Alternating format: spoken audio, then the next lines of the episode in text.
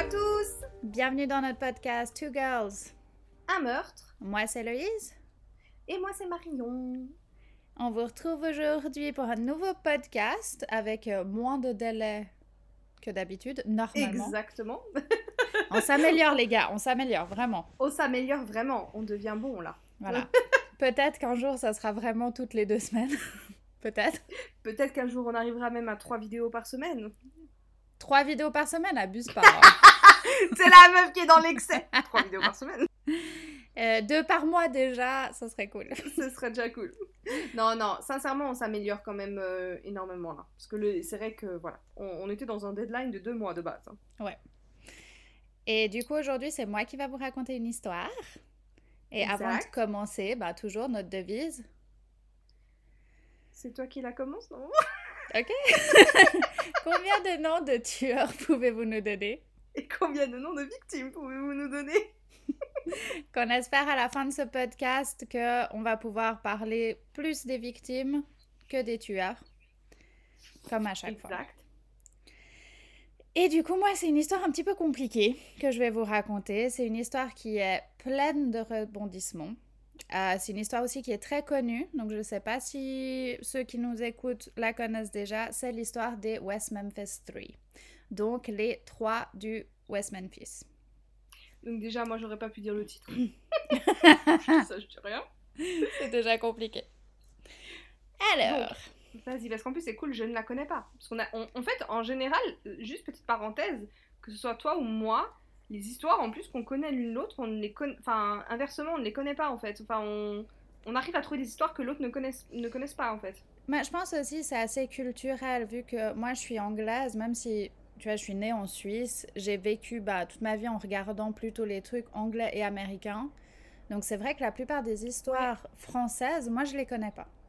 Exact. Et puis moi, c'est l'inverse, vu que je suis française et que euh, même que je vis en Suisse, ben toutes les histoires françaises, euh, belges aussi, ben it's me. Voilà. du coup, non, ça, ça marche assez bien. Alors, du coup, je vais commencer? C'est parti. Alors, on est en 1993 dans la ville de West Memphis. C'est en Arkansas, aux États-Unis. Ok. Alors, le crime. Le 5 mai- Je commence avec des petits titres maintenant, t'as vu Le vu. crime. Alors, le 5 mai 1993, trois enfants des noms de Steve Branch, Michael Moore et Christopher Byers partent jouer dans Mhm. les bois. Ces trois meilleurs amis, ils ont 8 ans et ils ont l'habitude d'aller jouer dans une forêt qui est proche de l'autoroute 40 euh, qui s'appelle Robin Hood Hills. Donc, c'est les collines de Robin des Bois. Ok. Donc, ils ont toujours l'habitude d'aller jouer là-bas, mais ce jour-là, ils rentreront jamais à la maison. Ça commence super bien ton histoire. Ouais, hein? C'est aux alentours de 19h que les parents ils commencent à paniquer parce qu'ils sont pas rentrés à la maison. C'est très inhabituel pour eux. C'est des petits garçons qui ont encore peur du noir et du coup, ils rentrent jamais plus tard qu'ils devraient. Ils ont quel âge, t'as dit? 8 ans. Attends, à 8 ans, ils peuvent aller jouer comme ça, tout seul, euh, dans la forêt enfin... Après, j'ai envie de dire, déjà, années 90, hein, de nouveau. Ouais, c'est ouais, pas, ouais, pas pareil. Et après aussi, c'est une petite ville aux États-Unis. Le jour de la disparition, il y a plusieurs témoins qui les ont vus partir à vélo et se diriger dans la direction des Robin Hood Hills. Donc la police, en fait, ils savent directement où commencer les recherches. Mais énorme. voilà. Mais vu que la nuit tombe, les recherches s'arrêtent très vite. Et c'est le lendemain matin vers 8 heures que les recherches reprennent. Ils fouillent toute la forêt. Et au début, ils trouvent absolument rien. Et c'est seulement vers 1h45 que un des officiers remarque une chaussure dans la petite rivière qui coule au milieu de la forêt. La Ah, chaussure ah, est noire. Ouais. La chaussure est noire et n'a plus de lacets. Lorsque le policier rentre dans la rivière pour la récupérer, ils sont autre chose à ses pieds. Ce sont les corps des trois petits garçons, Steve, Michael et Christopher. Ce qu'il faut savoir, c'est que ce cas, dès la disparition des enfants, donc la veille à 19h, a été ultra médiatisé, dès leur disparition. Donc, il y avait une équipe de tournage qui suivait les recherches euh, tout le lendemain. Et ce qu'il faut savoir, c'est que le moment où ils retrouvent les corps, tout a été filmé. Donc ça veut dire que sur Internet, tu peux trouver ça? On peut trouver ça. Et aussi, ce qu'il faut savoir, c'est qu'il y a un film qui est sorti euh, sur cette disparition qui s'appelle Paradise Lost. Euh, et en fait, au tout début euh, de ce film, il montre les vraies images de quand ils retrouvent les corps. Comme Amityville, en fait. Voilà. Donc, je vous le dis juste parce que s'il y a des personnes qui sont très intéressées par ce cas, qui veulent voir le film du coup Paradise Lost, voilà, sachez qu'au début, c'est les vraies images, donc euh, libre à vous de les regarder ou de les sauter. Oui, pour les âmes sensibles aussi, euh, pas que quelqu'un pense voir un film un peu fiction et puis que tout d'un coup il tombe sur ces vraies images. Parce qu'Amityville, c'est ça. Mais comme Conjuring aussi, il y en a un, le dernier, ils mettent des vraies images, c'est un peu glauque, hein.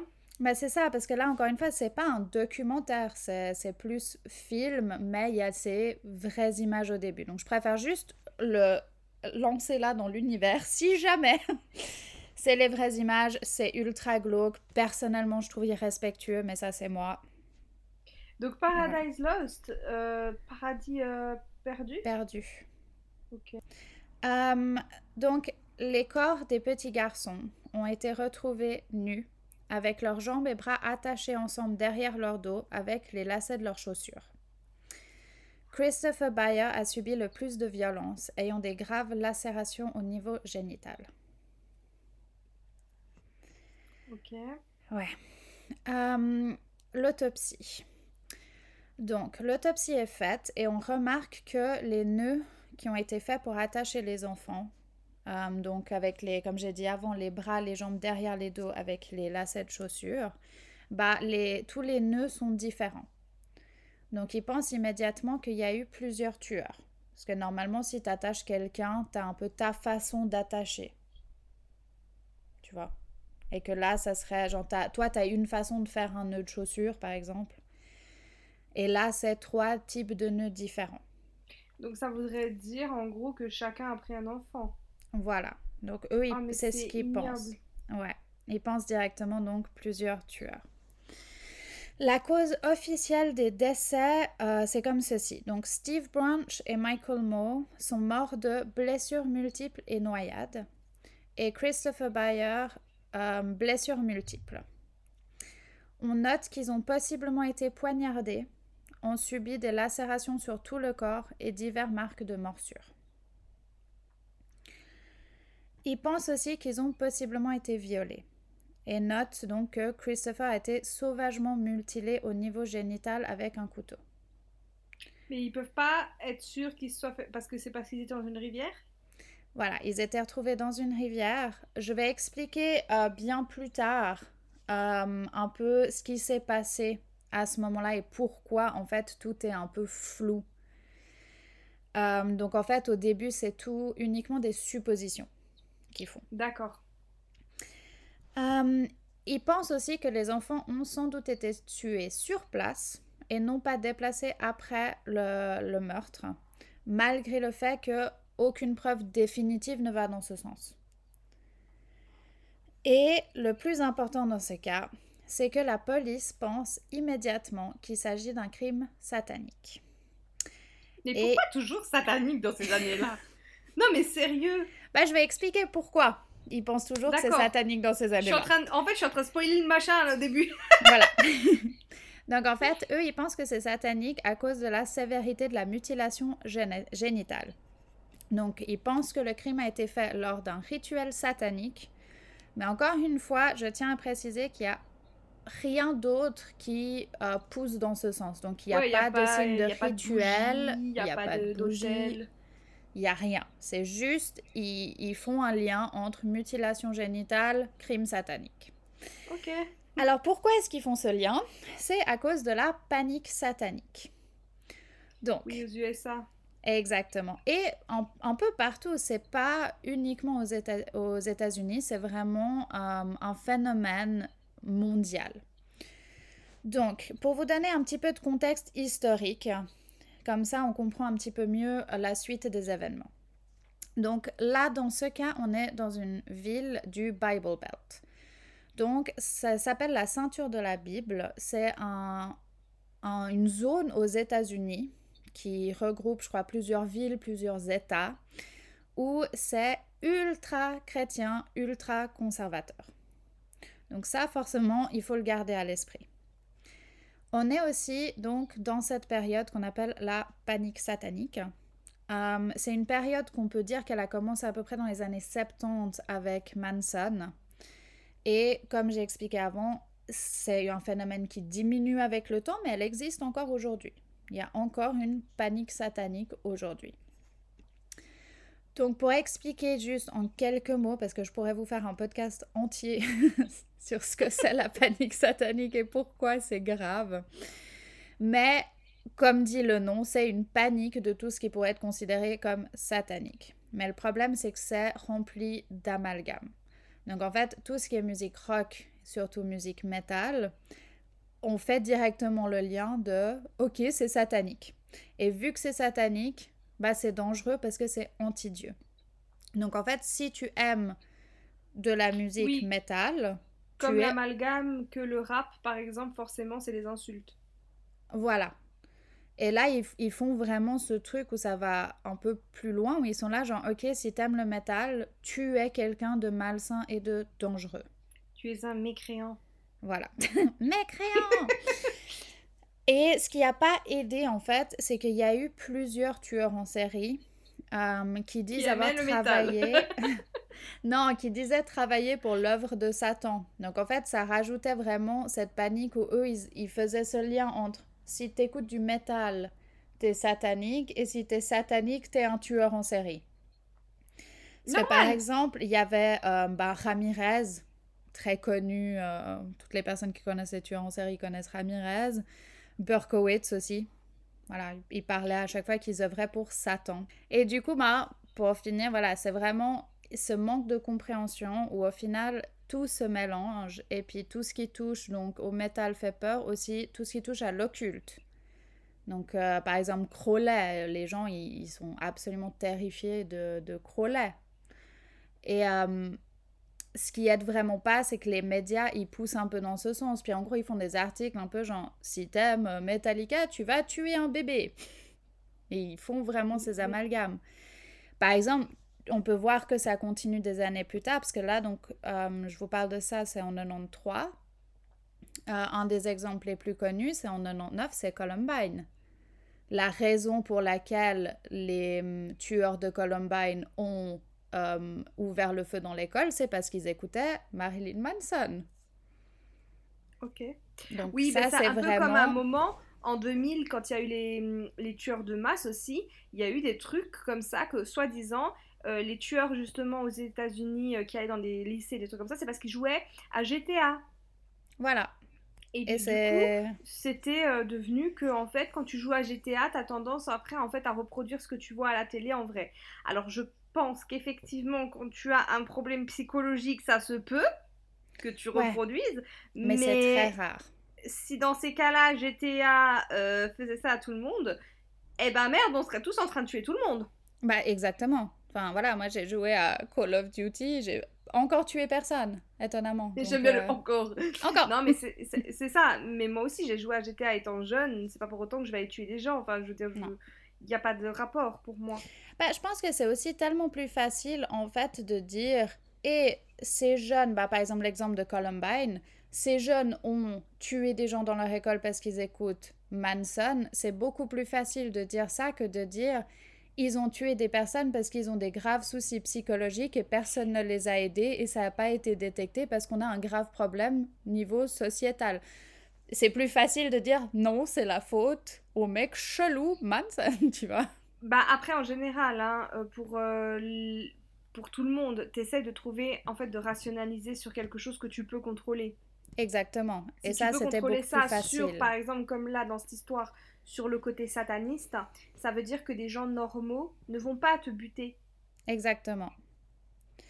Bon, je reviens à l'histoire du coup. Après cette... je t'ai dit, hein, je peux faire un podcast entier sur la panique satanique On a fait une et très puis grande aparté là-dessus. Oui, mais c'est important à l'histoire.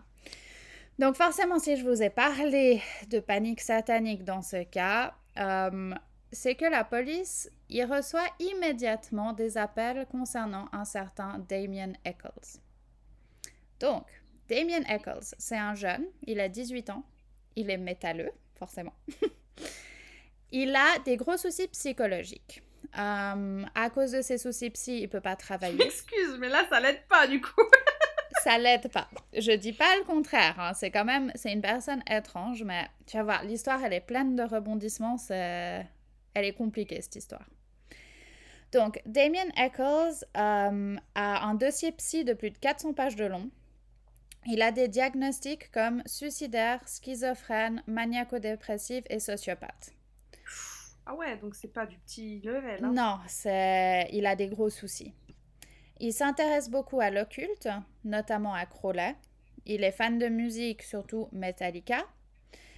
Et il y a aussi quelques témoignages étranges de sa période à l'école où il était décrit comme très agressif, avec une fascination avec le fait de boire du sang. Il a aussi été interné à plusieurs, à plusieurs reprises pour dépression majeure. Il a aussi un tatouage sur la main où c'est écrit Evil. Donc dans un bled ultra cato, ça passe pas. Du coup, il y a quand même pas mal de raisons qui font que les gens appellent en disant c'est Damien Eccles, c'est lui qui l'a fait, parce qu'en effet, il a un profil qui est un petit peu. Voilà, il a un profil inquiétant. Et du coup, le 7, 8 et 9 mai, la police l'interroge. Damien Eccles nie immédiatement les meurtres. Il dit qu'il était à la maison le soir du crime et il dit avoir parlé avec plusieurs amis au téléphone le soir en question. Mais personne ne collabore son histoire. Du coup, il se retrouve vraiment avec aucun alibi. Et le Alors là, c'est chelou. Là, je m'excuse, mais c'est chelou. Parce que sincèrement, je me mets juste à la place du gars. Deux secondes. Euh, si vraiment, genre, imaginons, j'inverse les rôles, c'est moi, je t'ai parlé, j'ai parlé à d'autres gens et tout, et les gens me disent non, non, j'ai pas parlé. Mais déjà, de un, tu te dis, est-ce que c'est moi qui suis fou? Genre en mode, est-ce que j'ai parlé, mais en fait, j'ai pas parlé, et là, ça devient, ça fait flipper. Après, tu penses à la conspiration, tu penses à machin, ou alors, c'est le plus pourri des alibis qu'il est donné. Ouais, exactement. Mais, là, le coup de tu penses à la conspiration, garde ça en tête. Et en fait, le coup de massue dans son histoire, c'est que sa grand-mère dit qu'il était sorti faire un tour vers 20h. Et puis 20h, ça serait l'heure supposée du crime. Donc il a vraiment aucun alibi. Ouais, en gros, il est accusé, quoi, direct. Exactement. Et la police, ils utilisent une technique euh, pendant l'interrogation qui est vraiment peu l'interrogatoire. Mmh qui est vraiment Merde. qui est vraiment peu conventionnel. En fait, il lui demande de se mettre à la place du meurtrier et lui demande à ton avis, le tueur s'est senti comment après avoir tué ses enfants? Et Eccles répond sans doute bien et aussi heureux de savoir qu'il a la puissance nécessaire de faire ce qu'il a fait. La police lui demande aussi euh, Comment est-ce que le, tueur a eu le courage de faire ça? Le tueur savait sans doute que les enfants jouaient par là. Peut-être il a demandé aux enfants de les suivre. Le tueur n'a pas dû avoir peur des cris parce qu'il jouait dans une forêt proche de l'autoroute. Donc forcément, ça fait froid dans le dos. Ouais, mais là, c'est bâtard. C'est hyper bâtard. Parce que c'est, on revient à comme nous, on parle de, de ben, justement de crimes, de choses comme ça. Demain, tu te fais interroger Enfin, un peu comme nous là, on est en train d'épiloguer, mais je veux dire, demain tu te fais interroger. Alors bon, euh, j'espère pas qu'on se fera interroger un jour pour un truc comme ça, mais je veux dire, si on te dit, ouais, mais toi tu penses que le tueur d'un tu, enfin, tu vas être là, ah, attends, je vais aider les réfléchir, exactement. Et puis ce qu'il faut savoir, c'est que Eccles était aussi fasciné par le true crime. Donc, comme nous, il, aurait une facilité à se mettre à la place des tueurs, bah, justement pour aider c'est pas que c'est une facilité de se mettre à la place des tueurs, mais c'est que en fait tu vas raisonner pour essayer d'élucider et d'essayer d'aider justement, euh, que ce soit euh, bah, justement pour les familles des victimes ou pour euh, justement, bah, par exemple, la, la, police, de les aider à dire bah attends je vais t'aider à le choper mais peut-être que toi en tant que policier t'as pas pensé à ça et puis moi j'y ai pensé Ça me fait penser un peu au reportage sur euh, Netflix sur une fille qui se fait euh, choper par un tueur en série, qui arrive à lui échapper, donc elle se fait violer, hein, bien évidemment. Euh, je spoil parce que pour les âmes sensibles, ne pas regarder.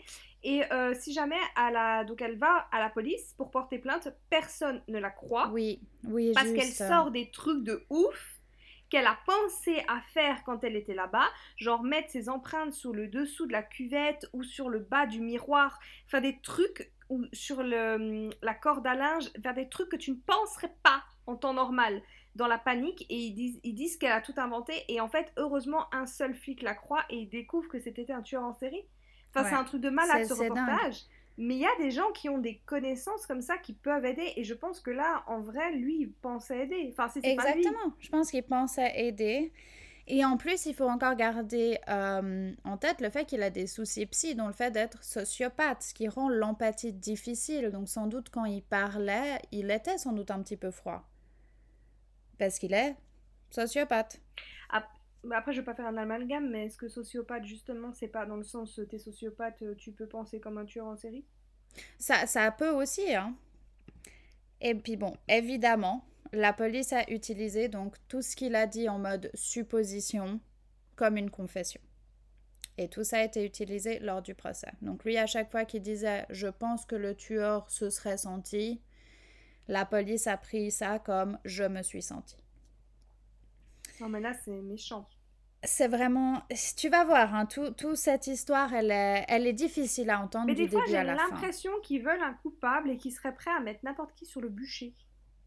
Ouais. Au lieu de chercher le pas, t'inquiète. t'inquiète, c'est exactement ça. Non, mais je te jure. Alors. Ça me fait penser à comme notre podcast du, du tueur euh, sadique de roman. Ouais, exactement. Non, mais c'est vraiment. Euh, là, tu vas voir, c'est vraiment Werner Ferrari. À la fin. On lui fout des trucs, c'est pas lui. Voilà. Et là, c'est vraiment du début à la fin, c'est juste n'importe quoi. Donc, malgré le fait que la police y pense directement avoir euh, le tueur, Damien Eccles, ils ont aucune preuve. Il n'y a aucune preuve physique qui le lie euh, au crime et ils n'ont pas de confession.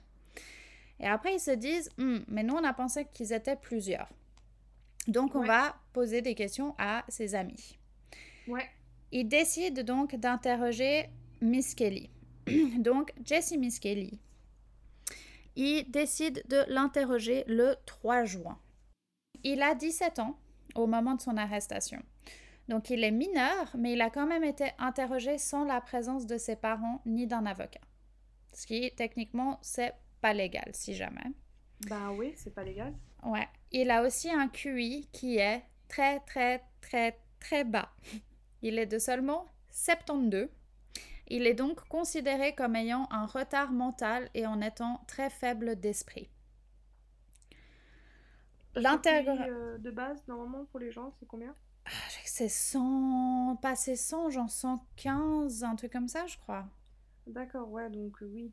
Il me semble que c'est une centaine en QI normal, et puis après QI génie, t'es à genre 140, 150. Mais en tout cas, une centaine. Donc 72, c'est vraiment très bas. Donc, mineur, faible d'esprit, interrogé pendant 12 heures. Et c'est 12 heures pendant lesquelles la police force la main au jeune Miss Kelly. Et ça fonctionne parce que Miss Kelly avoue le crime. Il raconte que lui, Eccles et un autre ami du nom de Jason Baldwin, qui a 16 ans, ont commis les meurtres des enfants. Il raconte à la police qu'ils sont allés dans les bois et que Eccles et Jason ont violemment battu les enfants et que lui l'a regardé mais pas participé. Donc le même jour, Damien Eccles, Jason Baldwin et Jesse Mescali sont arrêtés par la police et incarcérés en attendant le procès. On arrive au procès le 4 août 1993. Les trois plaident non coupables et disent qu'ils n'ont rien à voir dans cette histoire. Non, mais là, c'est chaud. C'est chaud. Mais malgré le manque de preuves physiques, parce qu'il faut savoir qu'il y a toujours presque aucune preuve physique il y a des témoins qui font basculer l'affaire. Tout d'abord, il y a un homme qui était en prison avec Baldwin. Donc pendant qu'il attendait le procès, euh, Baldwin était en prison avec cet homme. Et il a raconté à cet homme que euh, a fait les crimes. Donc Baldwin aurait tout avoué et expliqué en détail les crimes sordides qu'il a fait. Et cet homme raconte tout ça au jury. Donc attends, Baldwin, il dit au gars qu'il est en, en prison avec lui. Ouais. Et donc c'est le gars en prison avec lui, X, qui va aller vers le jury en disant Eh, Exactement. Baldwin, il m'a tout raconté. Voilà, c'est X qui témoigne en disant comme quoi Baldwin lui a tout avoué. Ok.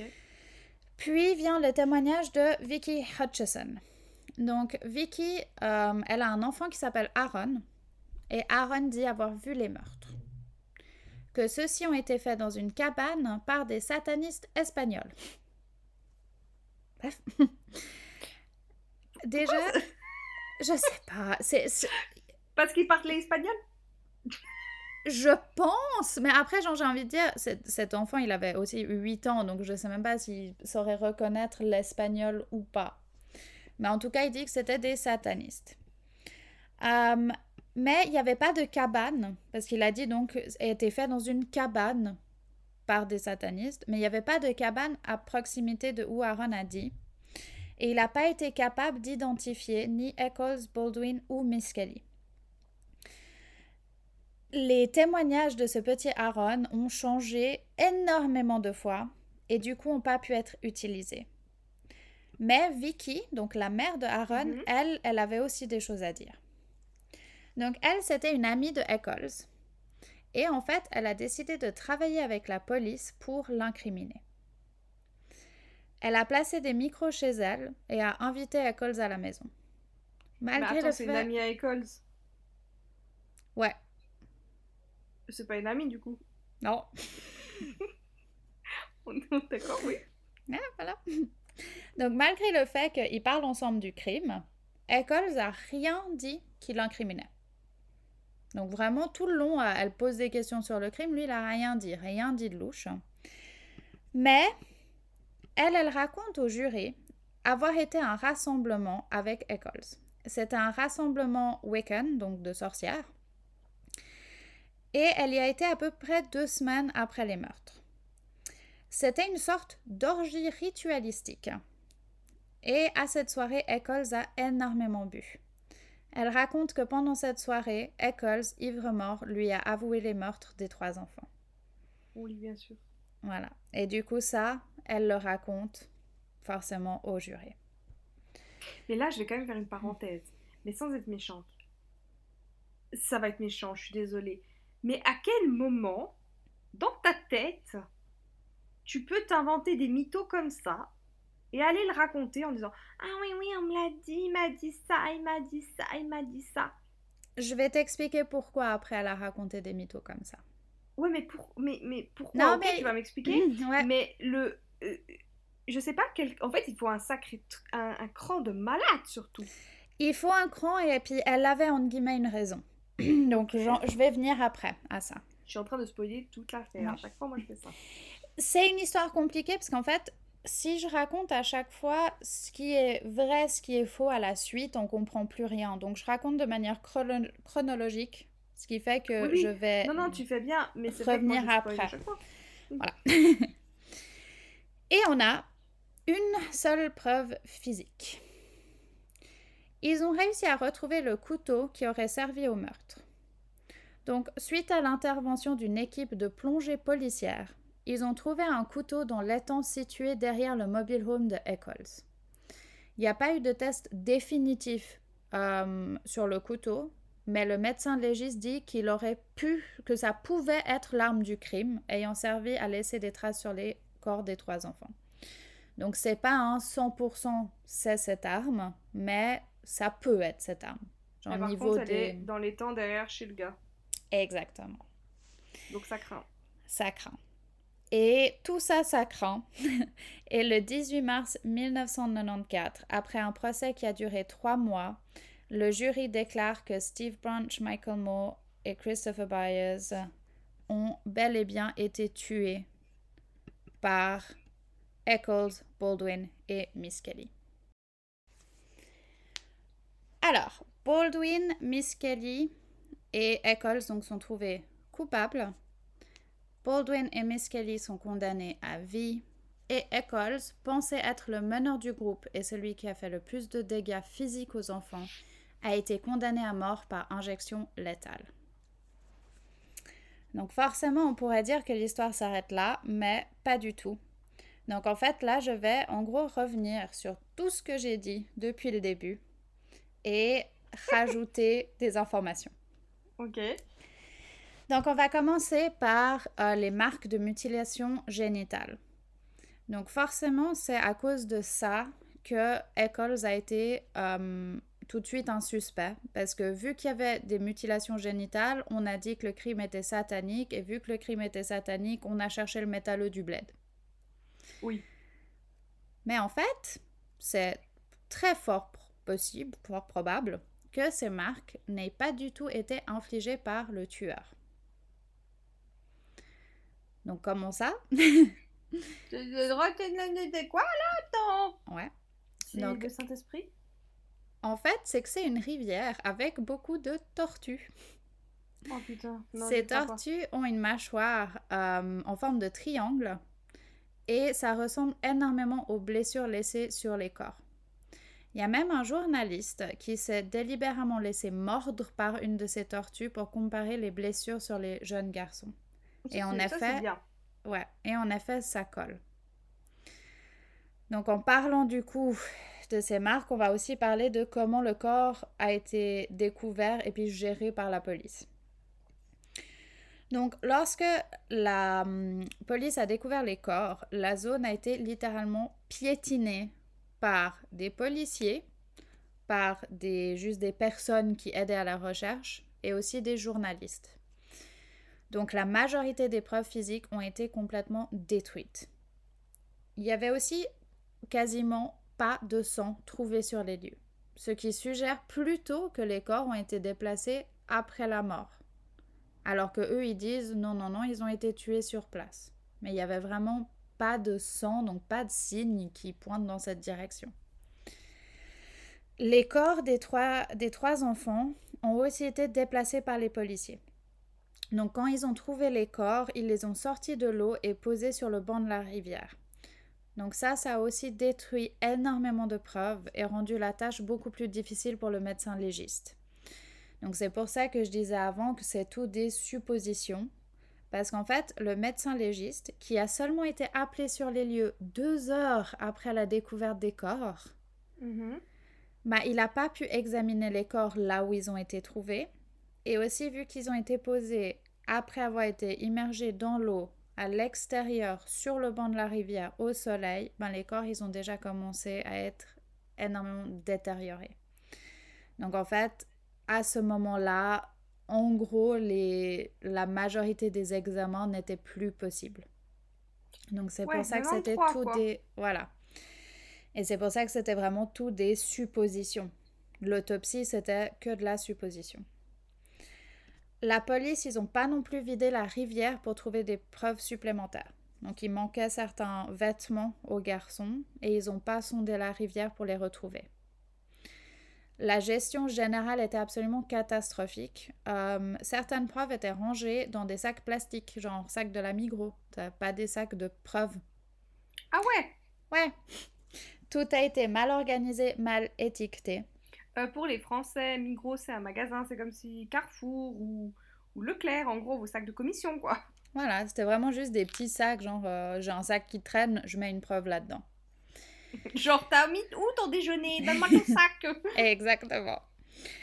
Et lors de la découverte du corps, il y a un policier qui a dit Ah, Eccles est enfin passé à l'acte, visiblement. Donc, ils ont vraiment choisi leur coupable avant même le début de l'investigation. C'est vraiment, eux, ils ont trouvé les corps. En fait, c'était l'affaire euh, était classée, quoi. Exactement. Euh, il y avait aussi des marques de morsures humaines sur les corps des enfants, et ceux-ci ont seulement été vus des années plus tard sur des photos, et du coup n'ont pas été analysés pour le procès. Ah, du coup, la dentition. Exactement. Donc ça n'a pas du tout été ni vu ni analysé pour le procès, et c'est seulement bien plus tard qu'ils voient que les marques de morsure ne correspondent ni à la dentition de Eccles, Miskelly ou Baldwin. Parce que du coup, ils les ont quand même identifiés plus tard. Alors, ils, Enfin, ils ont... Exactement. Avec en les fait, photos. Voilà, quand le dossier a été rouvert, les photos ont été examinées et là, ils ont vu des morsures humaines. Ils ont fait la comparaison avec les, hum, avec les dents de Eccles, Miss Kelly et Baldwin et ça correspond pas. Ok. Alors, je vais vous reparler du coup du témoignage de Miss Kelly. Donc, euh, à savoir que Miss Kelly, du coup, c'est la raison pour laquelle ils se sont les trois trouvés en prison parce qu'il a C'est celui qui a le QI à 72 en fait. Exactement. Donc, quelques mois, enfin, quelques temps après son témoignage à la police, Miss Kelly dit qu'il a tout inventé sous la pression policière. Il dit que la police a été menaçant, intimidant et l'a forcé à dire des choses qui n'étaient pas vraies. Et en fait, il y a une nouvelle équipe du coup qui regarde le témoignage de Miss Kelly et ils voient que la police a ignoré tellement de choses qui, en fait, auraient fait que son témoignage n'était pas valable. Donc, le jeune garçon, déjà, il change constamment son histoire et il fait énormément d'erreurs. Il dit par exemple que les crimes ont été commis vers midi, alors que les enfants, à midi, ils étaient encore à l'école. Donc, impossible qu'il les ait tués à midi. Et on dit avant que voilà, les crimes ont lieu vers 20h. Bah ouais, j'allais te dire, c'est pas, c'est pas cohérent. Ouais, et il change constamment sa version. Donc vraiment, n'importe qui en voyant ça aurait dû dire que ce témoignage n'est pas valable parce qu'il n'est pas capable de garder une histoire cohérente. Mais la police a vraiment choisi tout ce qui les arrangeait et il a manipulé le jeune garçon pour obtenir les aveux qu'il souhaitait. Ok. Pour appuyer ce que dit Miss Kelly, il a décidé de passer un polygraphe et il a réussi le polygraphe. Donc évidemment, c'est pas une preuve parce qu'il faut savoir aux États-Unis, donc euh, passer un polygraphe c'est volontaire, on n'est pas obligé. Et peu importe le résultat, ça peut pas être utilisé comme une preuve définitive. Mais en fait, ça appuie un peu ce que tu dis. Mais par exemple, si tu passes un polygraphe qui dit oui, j'ai tué tout le monde, c'est pas une preuve. Ils peuvent pas l'utiliser en fait contre toi. Exactement. Donc lui, il passe un polygraphe, il réussit. Donc forcément, ça appuie en effet le fait que tout ce qu'il a dit était faux. Et le plus choquant dans tout ça, c'est qu'il avait un alibi. Et son alibi était super, super solide. Il était un match de catch dans une autre ville le soir des meurtres. Et il y a énormément de témoins qui l'ont vu à cette soirée. Et en fait, c'était impossible pour lui d'être euh, au match de catch, de rentrer, de tuer les enfants et de retourner au match. C'était impossible niveau de timing. Donc en fait, il y a Ouais. zéro chance qu'il était sur les lieux du crime. Le témoignage du co-détenu de Baldwin, donc celui qu'on a appelé X. donc lui qui a dit donc pendant le procès que pendant leur temps en prison ensemble que Baldwin a tout avoué. Il a complètement menti. Donc il avoue Non. lui il avoue lui-même qu'il a tout inventé et qu'il ne sait pas pourquoi il l'a fait. Mais il dit qu'en fait, il ne sait pas pourquoi il a fait la majorité des choses dans sa vie car il était complètement drogué à l'époque. Et du coup, il ne sait pas ce qu'il faisait. Ah, ça, ça, c'est une raison. Voilà, il était tellement drogué qu'en fait, il, voilà, il a fait de la merde. Le témoignage de Vicky Hutchison. Donc, celle qui dit avoir été un- fameuse. voilà, un La fameuse amie rassemblement. qui a mis des, ouais, des micros ouais, ouais. Et, et genre il m'a tout avoué lors d'une orgie. Voilà. Donc déjà en parlant de cette euh, fameuse orgie, elle a été incapable de dire aux policiers où était le rassemblement, mais aussi qui d'autre y participait. Donc en fait, son témoignage aurait jamais dû être accepté parce qu'elle pouvait pas, euh, personne pouvait collaborer ce qu'elle disait. Donc elle aussi dit avoir tout inventé. Elle a été accusée en même temps en fait d'avoir volé de l'argent à son employeur. Et la police lui a clairement fait comprendre que si elle aidait dans l'arrestation de Eccles, elle n'aurait pas de su- soucis judiciaires pour le vol. Ah, la raison, elle est là. Voilà. Et en fait, le problème, c'est que vu qu'elle a un enfant, bah, la police a dit que si tu as des problèmes pour le vol d'argent, tu vas, en gros, on va te retirer ton enfant. C'est vraiment des. Désolée, mais là, les flics là-bas, ils sont un peu. C'est vraiment bâtard. C'est un peu des pourritures quand même. Non, mais là, c'est vraiment bâtard ce qu'ils ont fait. C'est genre, en fait, nous, on veut un coupable, on veut que la population se calme, donc aide-nous, et en fait, on fait un peu des magouilles pour que ça passe, quoi. Exactement. Euh, on continue avec le couteau. Donc, le fameux couteau qui a été retrouvé dans un étang derrière la maison de Eccles. Donc, la police a fait appel à un plongeur pour sonder donc l'étang. Mais ce qui est un petit peu étrange, c'est qu'il lui a dit exactement où regarder dans l'étang et exactement à quoi ressemblerait le couteau qu'ils allaient retrouver. Ils ont aussi fait appel aux médias en disant qu'ils allaient retrouver l'arme du crime ce jour-là et de venir sur place. Donc soyons honnêtes, euh, ils ont mis le couteau, eux, dans cet étang et puis après ils ont fait un cirque médiatique autour. Ouais, mais ils sont bêtes. Oui, ils sont bêtes. Donc voilà, soyons honnêtes. Ce, ce couteau a été placé là par la police. Mais heureusement qu'ils sont bêtes. Oui, vraiment. Parce qu'on le voit au moins. C'est ça. Euh, L'ADN. Donc au moment des faits, aucun ADN n'a été testé. Et c'est que en 2007 euh, qu'on a regardé à nouveau l'ADN. Et aucun ADN ne correspond aux trois ados. Donc, ils ont trouvé en fait des cheveux euh, entremêlés dans les lacets utilisés pour attacher les enfants et ils n'appartiennent pas aux jeunes. Ok. Donc, voilà. Donc, pour dire, voilà, il n'y avait déjà aucune preuve concrète qui faisait qu'on pouvait les arrêter techniquement. Et en fait, c'est que les témoignages qui ont réussi à convaincre les jurés et tous les témoignages ont été retirés. Donc c'est vraiment clair qu'il n'y avait aucune raison qu'il soit incarcéré. D'un truc qui me, qui vient là maintenant à l'esprit, mais parce que ça fait plusieurs fois qu'on, je crois qu'on en parle, il y a dans plusieurs affaires ça. Pourquoi on utilise toujours les lacets des chaussures? Parce que en fait, des lacets c'est pas très long. Oui, mais c'est que c'est, c'est sur sur place, tu vois. Genre si t'es pas euh, prévoyant et t'as pas de corde, ben il y a des lacets. Ouais, mais vas-y pour ficeler quelqu'un avec un lacet quand même. Bah, déjà, c'est des enfants et puis c'est les mains. J'ai envie de dire, tu arrives avec des lacets d'attacher des mains d'enfants.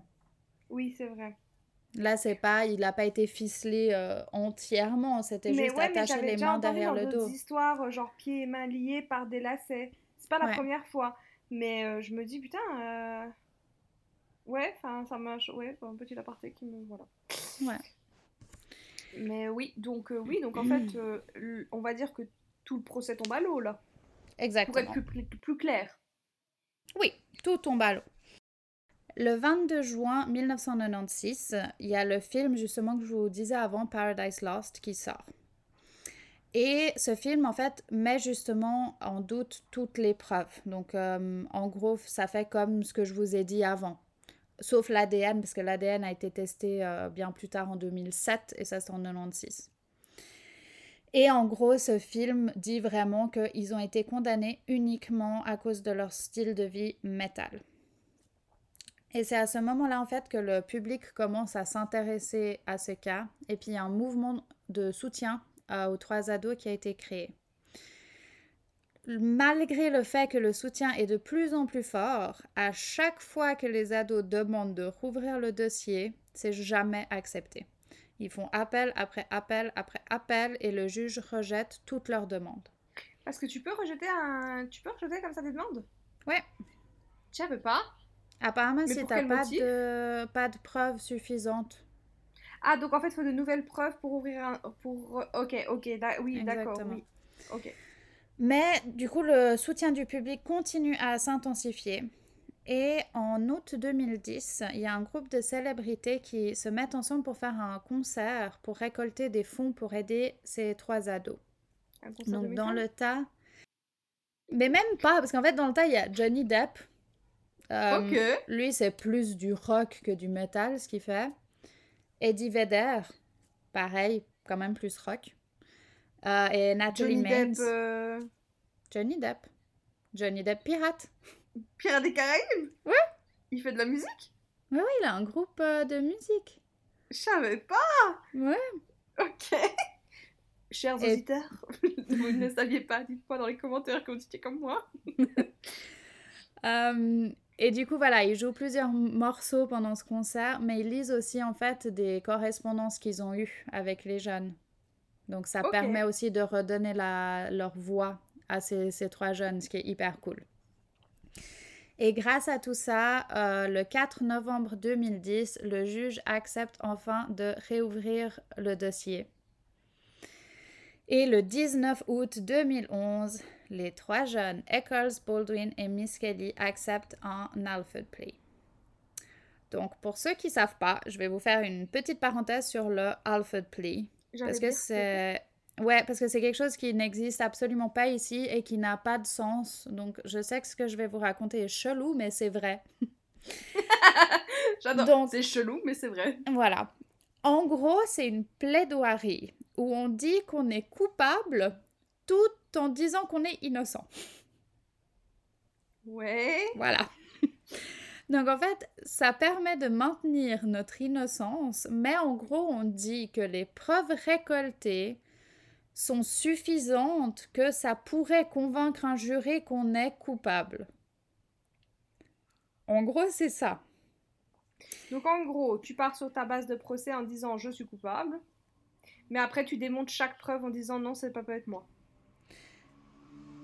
Vous- Mais même pas, parce qu'en fait, il n'y a pas de procès quand tu acceptes un Alfred plea. Il n'y a pas de procès. C'est juste que tu dis que si il y avait un procès, le jury pourrait me trouver coupable. Donc, j'accepte le fait que j'ai l'air coupable, mais je suis innocent. Ah Écoute, c'est un, plus tordu. c'est un truc de, des États-Unis, hein, voilà. En fait, ce que ça permet de faire, c'est que ça permet de fermer le dossier criminel parce qu'on a techniquement trouvé les coupables, parce qu'ils sont techniquement coupables. Comme ça, le dossier ne sera pas réouvert par la suite. Et ça permet aussi, en fait, à l'État de ne pas payer pour euh, un emprisonnement à tort. Ok. Donc tu payes pas d'indemnité. Exactement. Et en fait, l'avantage pour les jeunes, c'est que en gros, aux États-Unis, voilà, faut savoir, un procès comme ça, c'est un procès qui, qui pourra durer des années. Si ils se lancent dans le procès, il faut une quantité de fonds euh, excessive. Ils n'ont pas d'argent. hein. Tu vois, genre, ok, Johnny Depp leur a aidé à avoir un peu de blé, mais c'est pas ouf. Donc, Oui, ils n'ont pas- pas l'argent pour faire traîner un procès sur une année. À la fin du procès, si ils sont trouvés coupables, c'est fini pour eux. Et en fait, l'Alfred plea, ça leur permet de sortir immédiatement de prison. Donc c'est vraiment, ils acceptent et puis le lendemain, ils sont libres. Mais pourquoi Attends, attends, attends, comment tu peux être libre? Parce que tu dis que t'es innocent mais coupable mais innocent. En gros, c'est ça. Alfred plea, c'est genre un sortir de prison immédiatement. C'est genre, c'est Monopoly. Sors de prison mais touche pas 200 balles. T'as fait ton 6. Voilà. Ah, donc en gros, c'est. En gros, c'est. Pour la... En fait, c'est plus pour l'État pour pas payer des indemnités en disant non, on vous doit quelque chose parce que vous n'étiez pas coupable. Et en mode, euh, on vous doit. En fait, on vous doit rien, mais ok, on a capté et vous pouvez sortir de prison, quoi. Exactement. Mais rassure-moi que ça, on te le propose que quand. euh, ouais, C'est dans, des, c'est dans des cas très rares que c'est proposé. hein. C'est vraiment des cas très rares où en, En fait, c'est des cas quand même où ils ont capté qu'ils ont fait une erreur judiciaire, mais ils veulent pas payer. Exactement. Et en fait, c'est vraiment leur façon de dire, ben, on sait qu'on a merdé, mais pour prouver qu'on a merdé, vous allez vous, vous faire des procès hyper longs, hyper chers. Mais par contre, si vous prouvez pas qu'on a merdé, on vous laisse sortir tout de suite et vous avez la paix. Donc, par exemple, il y a un documentaire sur Netflix, donc pas en Suisse, il n'est pas en Suisse sur Netflix, mais au, en France, je crois qu'on peut le trouver c'est l'escalier. Et là, par exemple, bah, c'est justement un homme qui prend un Alfred plea. Donc, si jamais vous regardez ce documentaire, bah, vous suivez en fait à la fin toute la logique de pourquoi il a pris le Alfred plea et un peu comment ça fonctionne. Ah, Alors perso, je prendrais aussi moi si c'était moi, mais par contre c'est mais c'est d'un bâtard. C'est bâtard. C'est hyper Ouais. bâtard. Et du coup, ben, eux, ils ont choisi ça. Euh, donc, Bah, ça leur permet de sortir de prison immédiatement. Mais du coup, ça veut dire qu'après, tu peux pas dire non plus, tu peux pas revenir en disant je vous attaque pour euh, les années où j'ai été en prison. Tu l'as signé en fait. Ouais, ok. Ouais, ouais, t'as signé, Ouais, ouais. donc. Donc en gros, tu m'as niqué. Et du coup, eux, ils ont été en prison à tort pendant 17 ans et 78 jours. Oh putain, ouais, d'accord. Oh punaise, pardon. Ouais. Et donc ça, c'est la fin de leur histoire. Et du coup, on va juste parler un petit peu des hum, autres suspects potentiels. Ouais, donc en fait, je m'excuse, je fais une aparté, mais dans cette histoire, il y a les trois petits qui ont Ouais. été victimes, et il y a aussi ces trois-là qui ont été victimes en fait d'une injustice. Exactement. Donc là, niveau victime, euh, je pense que vous On allez pouvoir euh, en sortir beaucoup. Et puis malheureusement, bah là, les tueurs, du coup, le cas n'a jamais été résolu. Donc il y a quelques pistes, mais vraiment rien de, rien de ouf. Donc encore aujourd'hui, c'est une histoire ré- euh, non résolue. Exactement, mais officiellement résolu à cause du Alfred Plea. Officiellement, ils ont leur Ouais. coupable. Mais, techniquement, quand même. non. Toi, euh, c'est quand même. Ouais, c'est quand même bâtard, parce que ça veut dire qu'en fait, en gros, même pour les parents des victimes, on couvre pas le dossier. Exactement, ouais. C'est horrible. C'est vraiment. J'ai l'impression que ça n'arrange personne, ce truc, et je comprends pas pourquoi ça existe, très honnêtement. Bah, ça arrange un peu. En vrai, ça arrange quand même ceux qui ont été à tort, parce qu'ils sont quand même dehors. Voilà, ça, c'est vrai que c'est l'avantage, mais à tort, euh, en ayant passé plus de 17 ans de ta vie en prison et en sortir sans aucune indemnité. Donc, Ouais, heureusement pour eux qu'il y a quand même eu un certain élan médiatique, ce qui a pu un petit peu les aider, mais rien de ouf, hein. Du coup, euh, suspect potentiel, il y a Chris Morgan et Brian Holland. Donc, c'est deux ados de West Memphis. Et ils ont été déjà connus de la police pour des histoires de drogue. Donc, ce qui est vraiment un petit peu étrange avec ces deux, c'est que quatre jours après la découverte des corps, ils se sont barrés de West Memphis pour rejoindre la Californie. Selon leurs amis et leurs connaissances, c'était absolument pas prévu. C'est vraiment juste un jour, ils se sont levés, ils ont pris leurs affaires et ils se sont barrés en Californie. Ouais. Ils ont été arrêtés par la police et ont fait des polygraphes. Et les résultats des polygraphes étaient qu'ils mentaient quand ils disaient qu'ils n'ont pas participé au meurtre. Donc encore une fois, Ah. les polygraphes, c'est pas des preuves, mais quand ouais, même. mais là, quand même, c'est chaud. Ouais. Morgan dit que il a été, vu qu'il était tellement drogué, c'est à cause de ça que le polygraphe disait qu'il mentait. Parce que vu qu'il se rappelle pas, en gros, de quoi que ce soit ce qu'il faisait dans sa vie, bah en fait, il peut pas être sûr qu'il les a pas fait parce qu'il se rappelle pas de ce qu'il faisait vraiment. Donc lui-même, il dit qu'il a peut-être tué les enfants, mais s'en rappelle pas. Ok. Donc, malgré ça, la police n'est pas allée plus loin dans l'enquête sur ces deux jeunes. Ouais, parce que pour eux, ils avaient un coupable. Exactement. Et l'autre suspect potentiel, c'est euh, Monsieur Bojangles. Donc, le soir du meurtre, vers 20h42, donc il faut savoir que le meurtre a euh, sans doute eu lieu vers 20h. hein. Oui, c'est ce que tu avais dit au début, ouais. Ouais. Les employés du restaurant Bojangles, situé à, à peu près un kilomètre et demi de la scène du crime, ont vu un homme noir, environ 20 ans, qui avait l'air mentalement instable, sortir des toilettes des femmes. Il était soit en train de saigner, soit recouvert de sang de quelqu'un d'autre.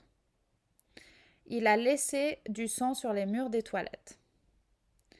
La police a été appelée sur place, mais quand ils sont arrivés, l'homme était déjà reparti. Et ils ne sont pas allés dans la salle de bain pour analyser le sang. L'homme a aussi oublié des lunettes de soleil sur place. Non, mais attends. Non, Que mais là, c'est quand même foutage de gueule. Ouais, T'as des enfants disparus, t'as du sang, tu fais pas le lien. du tout. Mais parce qu'à ce moment-là, en fait, ils n'avaient pas encore retrouvé les enfants, donc je pense que... Mais t'as quand même des enfants disparus. Ouais. Et c'est seulement quand les corps des enfants ont été retrouvés que la police a fait le lien. Donc ils sont revenus sur place pour analyser le sang et puis aussi récupérer les lunettes de soleil que l'homme a laissées sur place. Mais Tout a été perdu par la police et jamais analysé. Amen! Fuck le système! Ça m'énerve! Bref. ouais, là c'est chaud. Voilà. Et donc ça, ça serait les suspects potentiels, mais malheureusement, il n'y a pas du tout assez de preuves pour faire quoi que ce soit à ce stade. Ben non. Et pour conclure cette histoire, quelques mots sur les victimes. Oui. Donc, Steve Edward Branch, donc il avait 8 ans. C'était un excellent élève à l'école. Il adorait écouter de la musique et aimait chanter. Il était scout et il adorait essayer des nouvelles choses, surtout le karaté, où il faisait semblant d'être une tortue ninja. Oh, s'il te plaît, c'est trop chaud. Ouais. Christopher Mark Byers. Il avait 8 ans. Il était très curieux et adorait nager et faire du skate. Il était aussi scout. Il avait énormément d'énergie et ne tenait jamais en place. Il parlait constamment. Il aimait dessiner tout ce qui touchait au moteur et à la mécanique.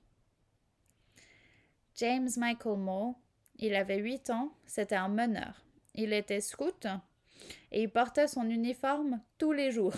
Donc même les jours où il faisait pas scout, il portait son uniforme de scout. Oh, s'il te plaît. Il adorait faire rire les gens. Il voulait être policier quand il était plus grand. Il portait const-. Il parlait constamment un badge de shérif avec son nom dessus. Oh, Et une fois, il était venu à l'école dans l'uniforme de la Navy de son père. Donc en fait, lui, il adorait tout ce qui touchait aux uniformes. Donc voilà pour les victimes. horrible. Et ouais, et je voulais vraiment finir sur eux parce que évidemment que les trois adolescents sont des victimes de cette histoire, hein, Eccles, Baldwin et Miss mais Kelly. C'est quand Mais même c'est vrai base les enfants. Voilà, et à chaque fois que on, en- on parle de ce cas, euh, c'est vrai que tout tourne uniquement autour des trois jeunes emprisonnés à tort. Et en fait, les enfants ont une tendance à passer un petit peu au second plan. Donc c'est pour ça que je voulais vraiment juste finir en parlant de eux, parce qu'au final, voilà, c'est les vraies victimes de cette histoire. Donc voilà pour l'histoire des West Memphis 3. J'espère que ça vous a plu, j'espère que c'était assez clair. Avant notre devise. Combien de noms de tueurs pouvez-vous nous donner? Et combien de noms de victimes pouvez-vous nous donner? Donc là, j'espère vraiment que vous allez vous rappeler avant tout de Steve Branch, Christopher Byers et Michael Moore, Qui sont ces trois enfants? Qui sont les trois enfants, et évidemment Eccles, Baldwin et Miss Kelly. Voilà. On espère vous retrouver très vite. Cette fois, on va essayer de vous retrouver très vite et pas dans un Normalement, mois. on doit, on doit. On Normalement, c'est bon. Normalement, c'est bon. Voilà, j'espère que ça vous a plu. Comme toujours, euh, on va vous mettre des photos sur notre Instagram Two Girls Un Meurtre. Un meurtre. Et puis voilà, à tout bientôt. À tout bientôt. Ciao, ciao. Ciao